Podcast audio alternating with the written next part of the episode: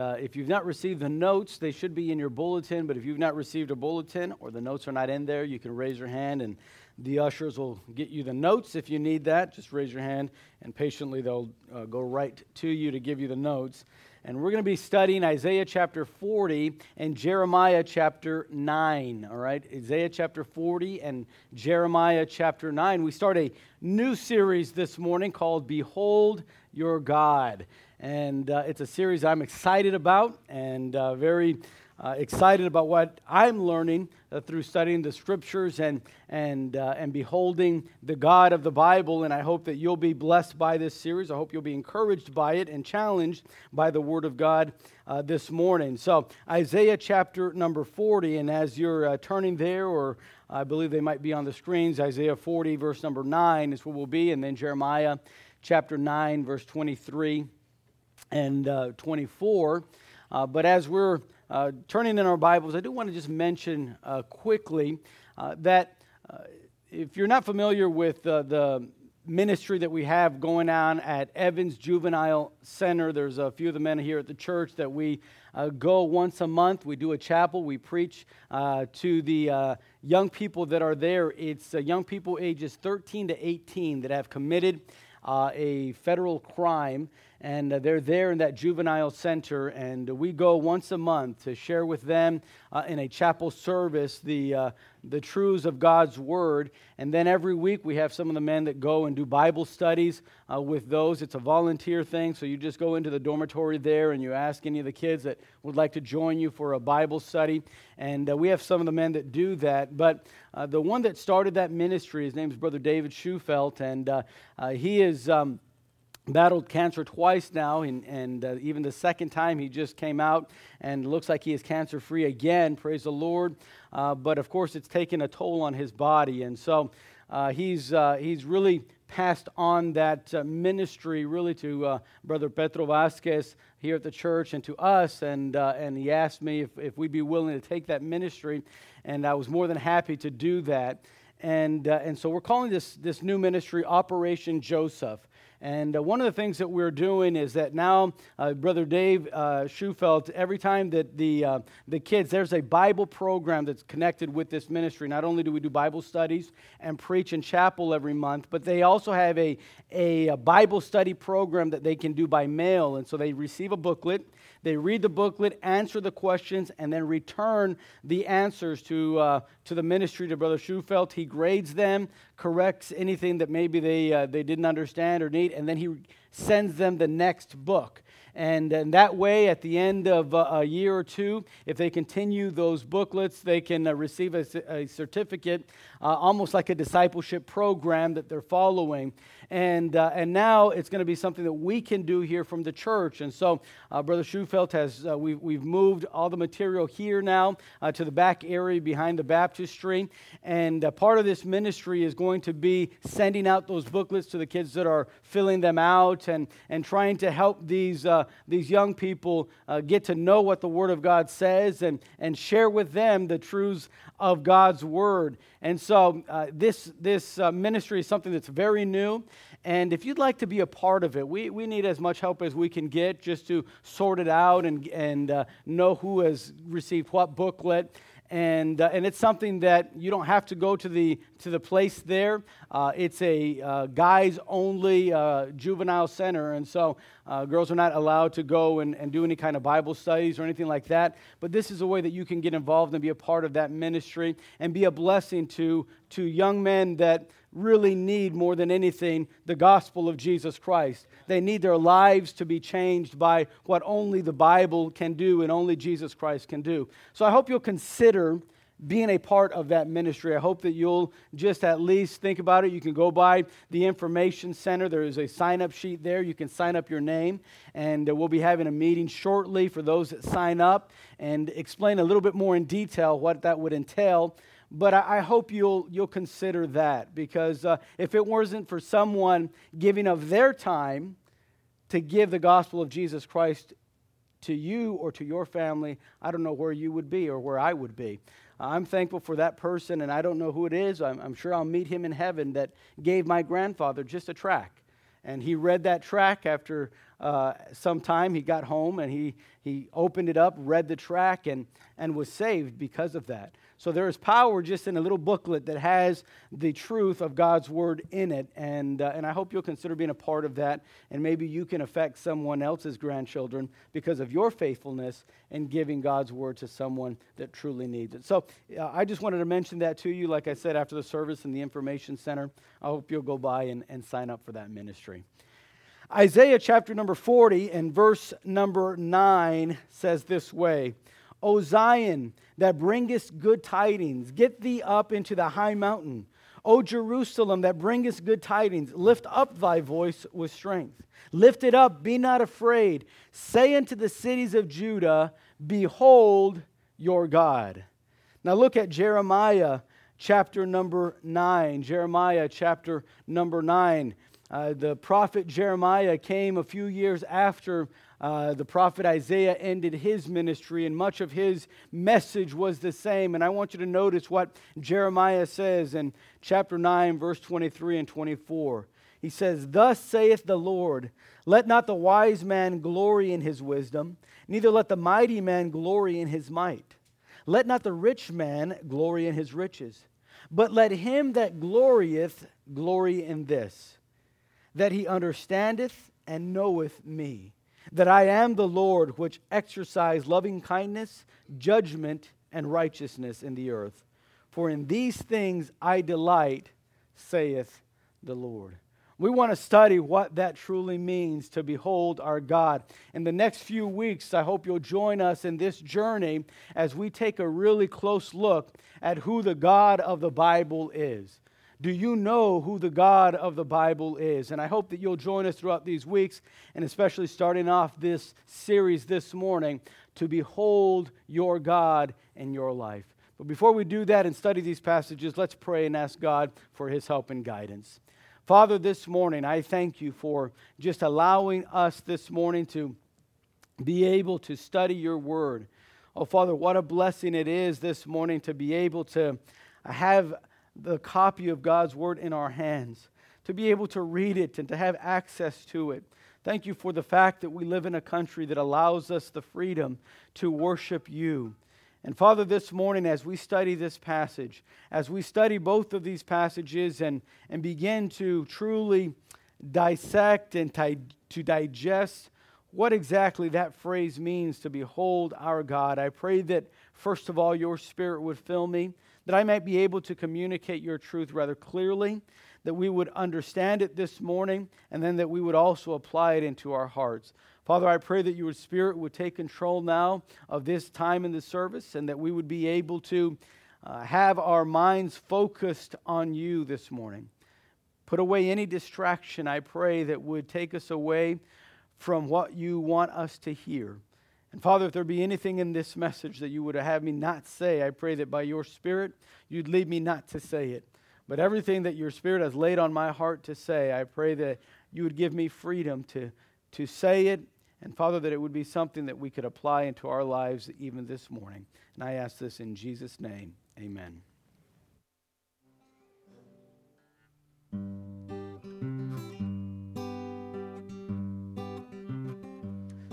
I come to the garden alone while the dew is still on the roses, and the voice I hear calling on my ear, the Son of God discloses. And he walks with me and he talks with me and he tells me I am his own. And the joy we share as we tarry there, none other has ever known. He speaks, and the sound of his voice is so sweet the birds hush their singing, and the melody he gave to me within my heart is ringing. And he walks with me, and he talks with me, and he tells me I am his own. And the joy we share as we tarry there, none other has ever known. I'd stay in the garden with him, though the night around me is falling. But he bids me go through a voice of woe. His voice to me is calling. And he walks with me and he talks with me and he tells me I am his own. And the joy we share as we tarry there, none other has ever known. And he walks with me and he talks with me and he tells me I am his own.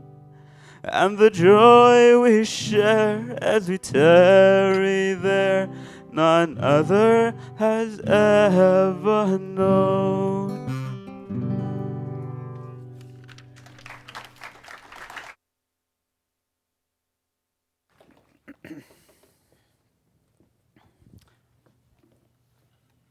Well, the book of Isaiah is a book in which the prophet Isaiah records what God has told him to preach to the nation of Israel. As Isaiah is writing this book, you'll find, especially in the first 39 chapters, a, a message somewhat of judgment. You see, uh, during part of Isaiah's ministry, and really during much of Isaiah's ministry, Israel has begun its decline. It is no longer a nation that is morally right in its values. Its spiritual truths are starting to sort of fade away into just sort of a religious thing to do. Isaiah begins to preach to the people about their sin and the path that they are taking. Isaiah begins to let them know that the fact that just because uh, they are the people of Israel and just because God has helped them in the past, does not mean that they are going to be saved from the wrath to come if they continue in their moral decline, in their spiritual decline, in the way that they're going away from God. So much of Isaiah's ministry and much of the messages that he was preaching were messages of judgment. But when you read Isaiah chapter number 40, you find that there is a new message. You see, the Lord begins to speak to Isaiah and to give him a new message to preach, a message not of judgment, but a message of hope a message of what God will do after the judgment is over. It's a message that was going to bring joy to the hearts of the people of Israel. And as you read Isaiah chapter 40, you see this message. You see the encouragement that Isaiah begins to give to the people. He's, he's speaking to those that were going to be captive in Babylon, that were going to be coming back to the promised land. And he wants to give them a message that will encourage them, a, a message that will uplift them. And so when you get to verse number 9 in Isaiah chapter 40, you see really the introduction of this message. You see what this message is all about. And he tells them, listen, uh, in Jerusalem, there's going to be great tidings. You see, this prophecy has not yet been fulfilled, but it's going to be when the Messiah comes and saves the people of Israel from certain destruction. So Isaiah tells them, listen, there's going to be a day in Jerusalem once again when there's going to be great tidings, there's going to be great news, and, and you're going to want to shout it out. You're going to want to let everybody know that this king, this Messiah, is coming to save that people. He says, You're going to look up Jerusalem and you're going to shout and say, Look it, behold your God. See the Lord God, the one that is going to save us, the one that is going to change us. You know, that word, behold, it's, a, it's an interesting word. It means to perceive through sight or apprehension, to gaze upon. You find as you read the beginning of this new message that Isaiah tells the people of Israel here's what I want you to know as I start this Look, behold your God. The good news is this listen, you got to behold your God. Look at what God is going to do. Look at who God is. And if you read the rest of Isaiah chapter 40, you'll find that Isaiah begins to describe this God, this King, this Savior. This one that was going to bring good news and great tidings and great joy to them as a nation. So we find that the word behold really means to perceive or to gaze upon. Isaiah says, I want you to see who God is. In this series, it's going to be our journey to really see who God truly is. You know, in Washington, D.C., in 2007, there was a social experiment that was attempted by the Washington Post. There was a man that uh, was sent to play a violin, and he played six Bach pieces for about 45 minutes. During that time, approximately 2,000 people went through the station, and most of them on their way to work and things like that. After three minutes of playing, a middle aged man noticed that there was a musician playing. Finally, somebody even noticed him. And he slowed his pace a little bit, stopped for a few seconds, but then he continued on his way to his scheduled meeting. After four minutes of playing, the violinist received his first dollar. A woman threw money in the hat and, without stopping, just continued to walk. After six minutes of playing on the violin, a young man leaned against the wall to listen to him, then looked at his watch and started to walk again. Ten minutes after beginning to play, a three year old boy stopped, but his mother tugged him along and hurriedly got to the next station there. And the kid stopped to look at the violinist again, but the mother pushed hard as the child continued to walk, turning his head all the time. And this action was repeated several times as that child kept trying to look and look at the violinist, and, and the mother just kept tugging along, saying, Hey, we got, we got things to do. 45 minutes after he started to play, the musician played continuously. Only six people stopped and listened for a short while. About 20 gave money but continued to walk at their normal place. The man collected a total of $32. After an hour, he finished playing and silence took over. No one even noticed. No one applauded. There was no recognition given to him.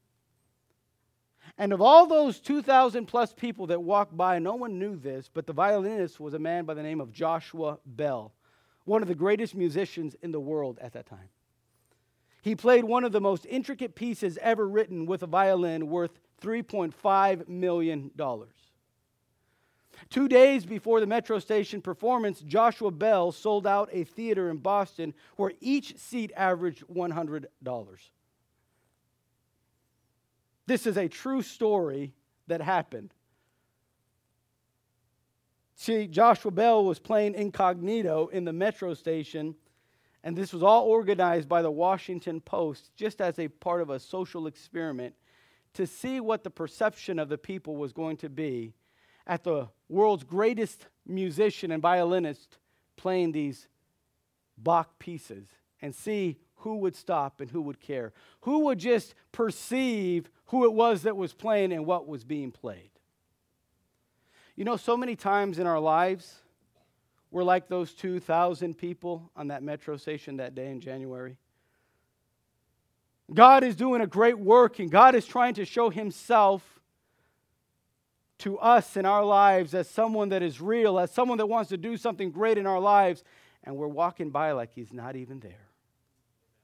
We're not perceiving who God truly is. In this passage, I want you to turn now to Jeremiah chapter 9. I want you to notice that Jeremiah the prophet, who came after Isaiah's ministry, had much of the same kind of messages. But he also had messages of hope for the people. Jeremiah was living in a day when his society was rotting. In fact, it would be during Jeremiah's ministry that Babylon would actually come and conquer and do what the prophet Isaiah had predicted before him. It's amazing that if you get Isaiah's ministry, and his was probably about 40 to 50 years of preaching. And then you go to uh, Jeremiah's uh, ministry, and he was probably another 30 or 40 years of his preaching. There was probably close to 80 or 90 years that God had people coming, his prophets coming to the people of Israel and saying, We need to change your ways. You need to change your ways. The way you're going is a way that's going to bring God's judgment and God's wrath upon us. God's going to send a people to conquer us. We need to change. But even in Jeremiah's day, the people said, We will not walk therein. They said, Yeah, yeah, the, there is a God, I, I hear you, but, uh, but we don't have really a lot of time for him. Yeah, yeah, that God that you preach of, Jeremiah, he seems a little bit too narrow minded. He seems like a little bit too strict. I mean, I imagine that God would be much more loving and open. And the God that you're preaching about, Jeremiah, the God that Isaiah was preaching about years ago, you know, it just seems like it's not for our day. Uh, wh- where is the message that uh, might say that we're going to be okay? Everything is going to be okay. You see, Jeremiah wasn't the only prophet that was preaching in his day, and Isaiah wasn't the only prophet. There were other prophets that were saying, hey, it's okay, it's not that bad. Hey, uh, listen, we have the temple in Jerusalem. Uh, we have our religious ceremonies. It's going to be okay. God would never let someone come and conquer us. We're God's chosen people. Uh, judgment isn't going to come to us. Don't you know who you are? Don't you know what nation we are? Don't you know what God has done? Uh, listen, nothing's going to happen. And many of them did not want to follow the message that God wanted them to hear. Many of them did, want to, did not want to perceive God for who he was. And in fact, in one of those messages, Jeremiah writes this, what he writes in verse 23 and 24 of Jeremiah chapter 9. He says, Let not the wise man glory in his wisdom, neither let the mighty man glory in his might, and let not the rich man glory in his riches.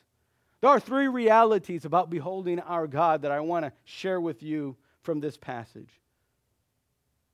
There are three realities that Isaiah wanted the people of his day to understand, that Jeremiah wanted the people of his day to understand, and that I believe that God wants us to understand here in our day. The first reality that I see here is the priority of beholding God, of perceiving Him, of gazing upon who God is, the priority of that. You see, in Isaiah's day, as in Jeremiah's day, it was easy to trust and depend and to perceive upon other things than God. It was easy to sort of lean upon and think about other things other than what really God has for them. The word here, glory, means to celebrate or to praise. There in verse number 23, God says, Let not the wise man glory. That means to celebrate, to praise his own wisdom. The people of Israel were glorifying themselves in what they had. The priority wasn't really what God says, it was what I think. Notice, first of all, in the priority of beholding Him, that we must avoid a man centered life. Jeremiah mentions this. He says, Listen, let not, God has said, let not the wise man glory in his wisdom or in his might or in his riches. You see, scriptures teaches that a man-centered life is one that will celebrate one's own self. That's what it means to be selfish. That's what it means to be egocentric or man-centered. The three areas given here are wisdom, might, and riches. The word wisdom means to come from experience or special abilities. That's what the word wisdom there. He says, uh, so let not uh, that man, the, uh, God says, don't let him glory in his own little experiences and what he feels are his special uh, abilities. In other words, people were glorying in the fact that they knew uh, from what they were doing and from what they experienced what they were going to do. In other words, people were saying to Isaiah, Hey, Isaiah, how long have you been preaching that message that something's going to happen? Has it happened? Oh, yeah, Babylon's going to come and conquer us. Where's Babylon? Uh, when is this going to happen, Isaiah? You, you've been preaching for 40 years. Nothing's ever happened. Hey, Jeremiah, you, you've got 20 years preaching this message. Where are they? Listen, I've been around long enough. I've seen, listen, Babylon's not going to do anything. Many in their day were saying, I've been along around long enough. I know what I've experienced. Nothing's going to happen. We're going to be okay.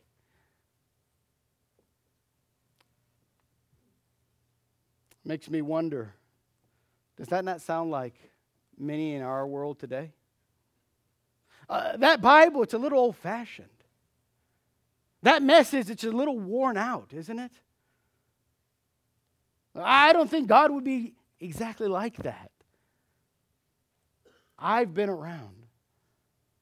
I've raised three kids. I know what it means. Hey, I, have been around. I've had these jobs. Hey, I, I've got the experience. You say they were living in a man centered life, one that only relies on what they think they know. That's why Proverbs 12 or 14 12 says, There is a way which seemeth right unto a man, but the end thereof are the ways of death. If they would have just opened a little bit of what Solomon said, they would have known hey, I can't rely just on what my experience tells me. Then there were those that were glorying or celebrating or praising their might. Might, uh, that word means strength in battle or warrior like. They thought, look at how many times, hey, we got away from Egypt. They were the world power. You remember that back in the years with, with Moses? Hey, do you remember in Joshua? We conquered these people in this land. Nobody's going to come and conquer us. Uh, don't you know what kind of military might we have? I mean, come on. God's talking about being conquered. Come on. We're not going to be conquered. Look at our might. And God said, Let not the wise man glory in his might, in the strength of what he thinks is his warrior like battle. Doesn't it sound like much of today? Those that want to depend on their own kind of strength? Those that would say, not in America. We're the world's leading military. No one tells us what to do. Listen, I I'm about as red blooded American as they, can, as they come. I love America. I really do. I weep when I see the flag. I, I weep when I hear the stories of those that sacrifice so much for this nation. And I think that's why it breaks my heart a little bit more to see the path that we're going on. Because there's so many that think, well, that's not going to happen in America. Yes, we're morally declining.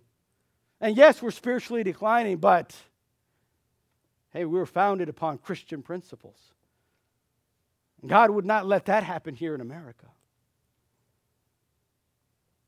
But God says, don't glory in your might. Just like in Isaiah and Jeremiah's day, there were those that were glorying in their riches. That word simply means their wealth. They boasted about the fact that they were secure no matter what may come. Yeah, maybe, maybe Babylon tries to attack us, or maybe somebody else tries to come and get us. But listen, I got, I got my, my, my piggy bank and it's pretty full. I'll be okay. I can survive it. I'll have the money I need. I have the, I'll have the, the food I need. I, will get through this time. We go through a, re, a recession or depression. That, that might affect a lot of other people. It ain't going to affect me. I got my riches. I'll be okay. Many in Jeremiah's day and Isaiah's day thought the same. Many of the leaders there thought that way. Zedekiah, the king in Jeremiah's day, when Babylon came and actually conquered them, thought the same thing. He thought, I'll be spared, I'll be okay. You read his story, you find that Babylon marched his children right in front of him and cut them to pieces right before his eyes. I can't even imagine that. I can't even imagine somebody taking Elijah and taking a sword and just chopping him up in front of me. I can imagine the, the pain. I can imagine I'd be yelling and screaming and, and, and, and going crazy. And after that, they took Zedekiah and they plucked his eyes out. And they dragged him like a dog on a chain back to Babylon. He thought, I don't happen to me. Uh, I'm the king. There's riches here. Uh, we got the, the strongest might. Man, I, I've been around a while. I've been ruling for nine years now. Nothing's happened. I remember my grandfather. And I remember Isaiah saying the same thing, and nothing happened. But you know what the king never did? He never made the priority God in his life. It was a man centered life. I want you to notice that a priority of God in our life means that we need to live a Christ centered life. The priority of beholding God is actually making God the center of our life. You'll notice in verse number 23 that the prophet Jeremiah contrasts this with what he said in verse 20. Uh, in verse 23, contrasts what he says uh, there. Uh, verse 24 says, But let him that glorieth glory in this, that he understandeth and knoweth me. The prophet contrasts that life and attitude with the right perspective and the right priority, saying, Here's what you ought to trust in. This is what you ought to glory in, if you will. This is what you ought to praise and celebrate that you understand and know me. Today, we also must learn to live in a Christ centered life. I feel so many times that as Christians, we don't have Christ as the center of our life. And, and I meant to do this on the PowerPoint, but we couldn't get it done. But I want you to think of maybe of a pie chart, you know, like a pizza. And in the center of that pizza, a circle that says Jesus Christ. And if he's in that center of that circle, then everything else that's touching that circle is affected by that. He, he, he touches every other area. And a Christ centered life is a life where Jesus Christ can touch every area of our life. He touches the way that we talk. He touches the way that we act at work, what we talk about at work. He, uh, he, he affects the decisions that we make as a family. He, he affects the decisions of how we run and conduct ourselves, how we run our businesses, how we, how we do everything. It's a Christ centered life, says Jesus, because you're the priority in my life, you're going to affect every area of my life. That's what Jeremiah was saying in verse number 24. He said, Listen, don't glory and celebrate in your own wisdom. Oh, I've been around, or my own strength. Well, listen, look, look what we've done in the past, or, or look at the, the wealth that I have and the security that comes with it. And Jeremiah said, Listen, what you ought to be looking at is this who God is. Do you understand Him? Do you know Him? We find the priority of beholding Him leads us to the purpose to behold him. Jeremiah here shares with us the purpose of beholding him. Verse 24 gives us a twofold purpose it is to understand him and to know him. To understand him, first of all, this means to consider him. In other words, to know mentally who he is and what he does. It's a mental exercise that you do. Beholding him is taking into account what he thinks about what is happening in our lives as well as taking into account why he would look at it that way. A mental, a mental exercise saying, hey, what, is, what does God think about what I have hanging on the walls of my home? Young person, about the posters that I put in my walls or what I look for in my cell phone or what I surf on the web.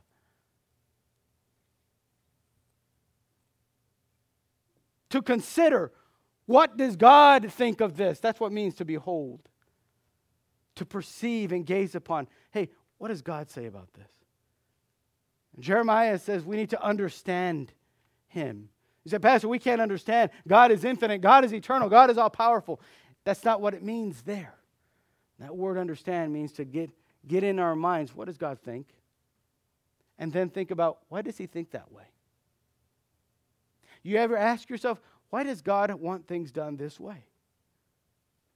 Why can't we just do anything and, and let God just try to bless us in those efforts? Many would say, hey, it's all about what you feel anyway. If your heart says to do it, it's okay. Hey, follow your heart. there's a, a philosophy out there that says, listen, as long as your intentions are good, then that's all that matters. And by the way, God is interested in our intentions, but God is also interested in our actions. You say, it's not just about, oh, did I do it sincerely? It's also, did I do it correctly?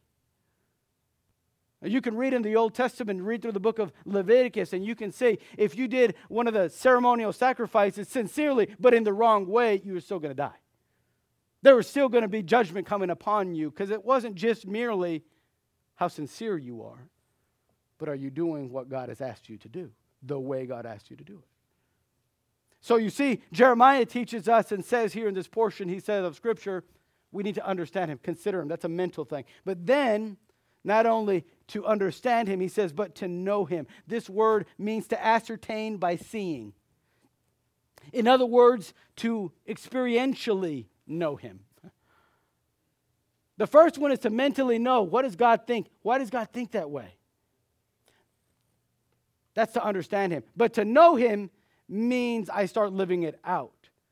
I start experiencing why God is saying that way and what are the blessings that come into my life because I'm doing it God's way. See, one is a mental thing, one is a practical thing, and you need both. That's why he says, Him that is going to glory, let him glory in that he understands me, that is the mental, and that he knows me, that is the practical, the everyday living. You see, we find that as we apply this truth in our lives, that you'll know God more as you see God more in your life as you live out and experience more of what God says and what God commands, you'll start to see God in a different light. In other words, it's real easy to say, you know what, we ought to be faithful to God, and it's, it's real easy for us to say, yes, I'm going to be faithful to God. But it's something totally different after you've had a long day of work on Saturday to get up at 8:30 and get ready and be at the service at 9:30. Right? I mean, it's real easy to say one thing, it's just a little bit more difficult to actually do the other. I thank God for men in this church that they work late hours on Saturday and still get up on Sunday morning and get themselves ready and get their families ready and bring them to church. It's not easy to do. But you know what they figured out? That they're not going to make it in their own wisdom and in their own might and with the paycheck that's coming in their job. They figured out I need to understand and know God. We find the purpose for beholding Him is to understand Him and to know Him. But this also leads us to the last point this morning, and this is the personal choice to behold Him. You see, to behold God is never a corporate decision. In other words, not a decision we all have to agree upon before it happens. Though many can do it, at the same time, it falls on each person to decide for themselves that they will do so. You see, it is an individual decision. Notice what it says in verse 23 and 24. Thus says the Lord, let not the wise man, didn't say the wise men, it doesn't say the people, it didn't say the majority. It says, let not the wise man glory in this. It's an individual decision that you and I must make that we are going to gaze upon who God is, that we're going to perceive Him, that we're going to live according to what He says, that we're going to see God for who He is. See, that is a personal decision. The invitation was given to a single person, the wise man. You see, we all must decide if this is what we will pursue today. We all must decide is in my life, will I behold the God of the Bible or will I not? Now, can I just say that this begins, first of all, with a personal relationship with Jesus Christ? You cannot behold God without first coming to Him. If you're here this morning and you've never begun a relationship, a personal relationship with Jesus Christ, that is, that you have never made a decision to ask Christ to forgive you of your sins and to be your Savior. Let me say, that is the first step in beholding God. It is coming to Him and saying, God, I, I understand that I'm a sinner. I understand I don't have the wisdom, and I don't have the riches, and I don't have the might to do it on my own. Sin has affected every area of my life and everything in my life. And I need someone to save me. You see, Jesus came 2,000 years ago to die on a cross and to be resurrected on the third day that we might have victory over sin, that we might have a relationship with God. That's what Romans chapter 5 says. We are at one time enemies of God, but now we are children of God. Now we are friends of God. Now we're on the same side as God. But it goes through Jesus Christ. He said, I am the way, the truth, and the life. And no man cometh unto the Father but by me. It starts with a personal decision to ask Christ to be your Savior. Romans chapter 10, verse 13, and whosoever shall call upon the name of the Lord shall be saved whosoever. That's a personal invitation right there. You see, beholding God is a personal choice, it's an individual decision. But can I also say it's a consequential decision? Like all decisions in life, this decision has consequences. You can choose Him and find life, or you can choose not to follow Him, not to believe in Him. You see, many in Jeremiah's day and Isaiah's day, they decided, oh, that's what Jeremiah is preaching, that's what Isaiah is preaching. Okay, but it ain't for me. Oh man, that sounds nice. Hey, Jeremiah, you did great preaching that message. Man, it, it, it was just really powerful. You're, you're such a good speaker, Jeremiah. But nothing ever changed in their life. They didn't change their direction. The kings and the governors and the princes of that nation, the leaders of that nation never changed. They didn't like that message. They decided we're going to do it our way. We're not going to walk God's way, we're going to walk our way. We're not going to behold who God is, we're just going to try to add him to the areas of life that we want to add him to. I mean, you know, I sort of like going to the temple. We'll bring God with us when we go. I, I like some of these ceremonies. The Passover, man, I see my cousins all the time when we go. Hey, we'll, we'll maybe we'll, we'll keep that. What does it say about God? I, I don't know. I don't even know what the ceremony is about, but we use it as a family gathering. It's great. In today's vernacular, we would say, Yeah, I go to church on Easter. Any other time? Well, you know, Easter's a really important service. That's when we go. You see, there's consequences to decisions that we make. Jeremiah found that life beholding God is not only purposeful, but it's also fulfilling. It's also a peaceful life. It wasn't always easy. He found himself in prison many times. He found himself being mocked and scorned, thrown into a miry pit. But Jeremiah wouldn't change his message. Jeremiah wouldn't get his eyes off of, off of God and start looking at what are the people here saying? Hey, what's the king saying? Hey, what's everybody else doing? He said, I've chosen to glory in this.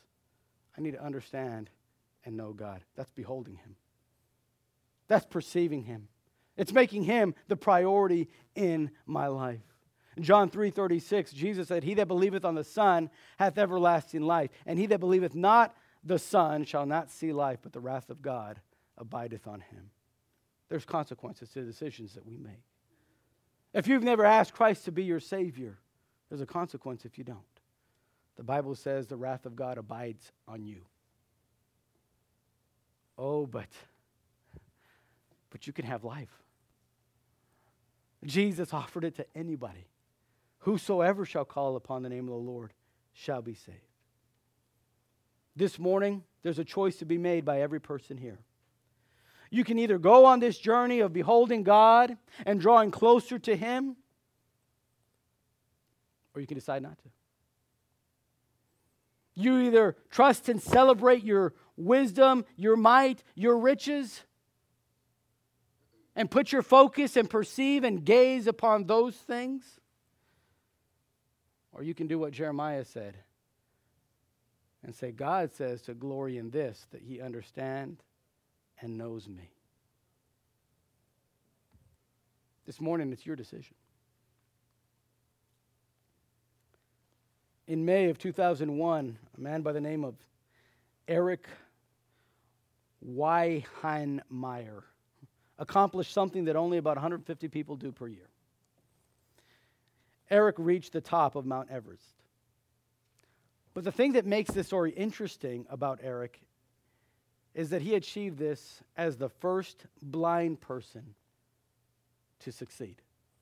You see, he was born with a disease as he was young, and by the time that he was 13 years of age, he lost his sight completely. But rather on focusing what people said he could not do, Eric decided he was going to do something that everyone said he could not do, and he decided he was going to begin to climb Mount Everest, and he accomplished it. You know, this morning we face a choice. We will either allow our gaze be on the obstacles of our own riches and our own wisdom and our own might, or we will cast our gaze upon God. It would be nice if beholding God meant that everything was going to be good and that everything was going to be easy and that everyone's going to love you. But to understand and to know Him, there's a price. This morning, the question is will you pay that price? You see, we should not expect constant smooth sailing, nor should we allow troubles that arise to convince us to, ga- to get our gaze off of God. But we ought to decide today I'm going to behold Him. He's a priority of my life. He's going to be the purpose of my life. He's going to be the choice that I make today with my life. This morning, will you decide with me that in the next few weeks we're just going to behold our God? We want to seek to understand Him and to know Him. I pray that God, through the next few messages, will help you to see that you can draw close to God that you can see him for who he is and draw close to him. But that decision needs to be made this morning. Let's pray. Father, thank you so much for your word and for the message that we find in the life of Isaiah and Jeremiah. Father, a message that truly applies to our day and age. Oh, Father, there's so many that are making decisions that are perhaps not the decisions that need to be made. I pray that this morning, as we think about the message of what it means to behold our God, that we would decide today that that is what we want to do. Oh, Father, speak to hearts. May we be moldable and willing to follow your spirit where it leads us. This morning, with every head bowed and every eye closed, perhaps you're here and you're saying, Pastor, to be honest, you're talking about a personal re- decision of accepting Christ as my Savior. And, and perhaps this is your third or fourth time, perhaps this is your hundredth time being in a service. But you can say, Pastor, I've really never made that decision. And this morning, I'd like to make that decision. I'd like to make this first step in beholding God by asking Christ to be my Savior. Would you just pray for me? I'd like for someone to show you how you can know Christ as your personal Savior. Is there anyone like that that would raise their hand? Say, pray for me, Pastor. Then perhaps here this morning, you're a Christian and you're saying, Pastor, I understand what it means to behold God. Would you just pray for me that I'll be faithful these next few weeks? And that the Holy Spirit would help me to see God for who He is and to experience God in my life like I never have before. Would you just pray for me? Is there someone like that? Just raise your hand. God bless you. I see those hands. God bless you. Amen. Amen. Father, this morning, I saw hands, but you saw hearts. I pray that you would speak to us. I pray that you would be with each and every person. My hand was also up. Father, that you would help us to truly glory in the fact that we understand and know you. Oh, Father, I pray that in this journey of beholding our God, that we would not take our gaze off of you for something temporal, for something worldly, for something sinful, for something that really doesn't matter. But help us always to keep our eyes fixed on you. Oh, Father, in these next few weeks, draw us closer to you, we ask. In Jesus' precious name, amen. Amen. As we stand to our feet quickly, we will be dismissed here. Just one reminder we do have prayer night tomorrow night, and that is from 7 to 8 p.m. here in the main uh, sanctuary. So if you'd like to be a part of that, a wonderful church wide prayer night tomorrow, that is from 7 to 8. The other announcements are there in your bulletin, some other activities coming up in the weeks ahead. Let's pray, and we'll be dismissed here at this time. Father, we thank you for your goodness towards us. Dismiss us with your peace. In Jesus' name we pray. Amen and amen. God bless you. Have a good week. God bless you, each and every one of you.